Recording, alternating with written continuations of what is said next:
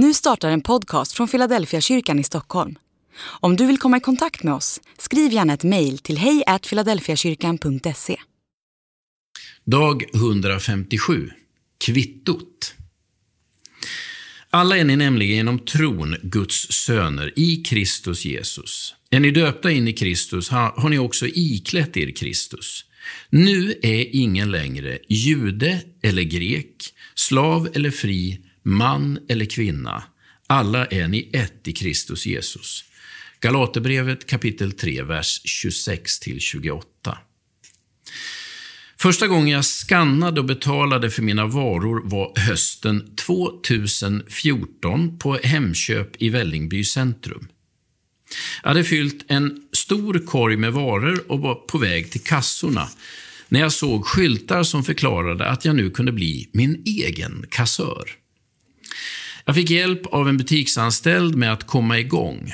Man skulle hålla varorna mot en skanner som läste av streckkoden och så såg man på skärmen hur mycket man hade handlat för.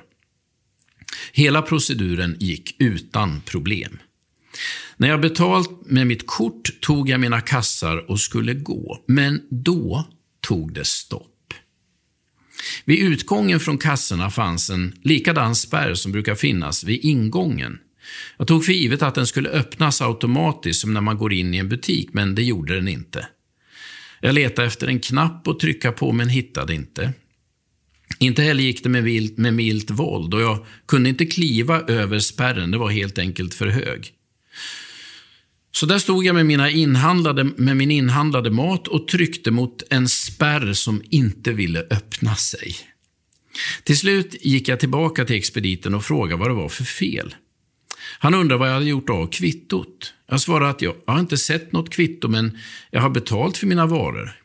Han flinade och frågade vilken maskin jag hade använt och när vi gick dit satt ett kvitto långt ner på ena sidan.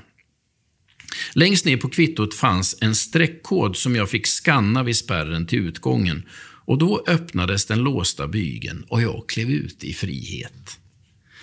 Dopet är som det där kvittot. kvittot. Kvittot är inte varorna, men det är ett tecken på att varorna är mina och att de är betalda. Med kvittot i handen kan jag byta en vara som har blivit skadad eller visa att det faktiskt är mina varor och inte stöldgods. Precis så är det med dopet. Dopet är inte frälsande, det är tron. Men dopet är mitt kvitto på att frälsningen är min och att allt är betalt.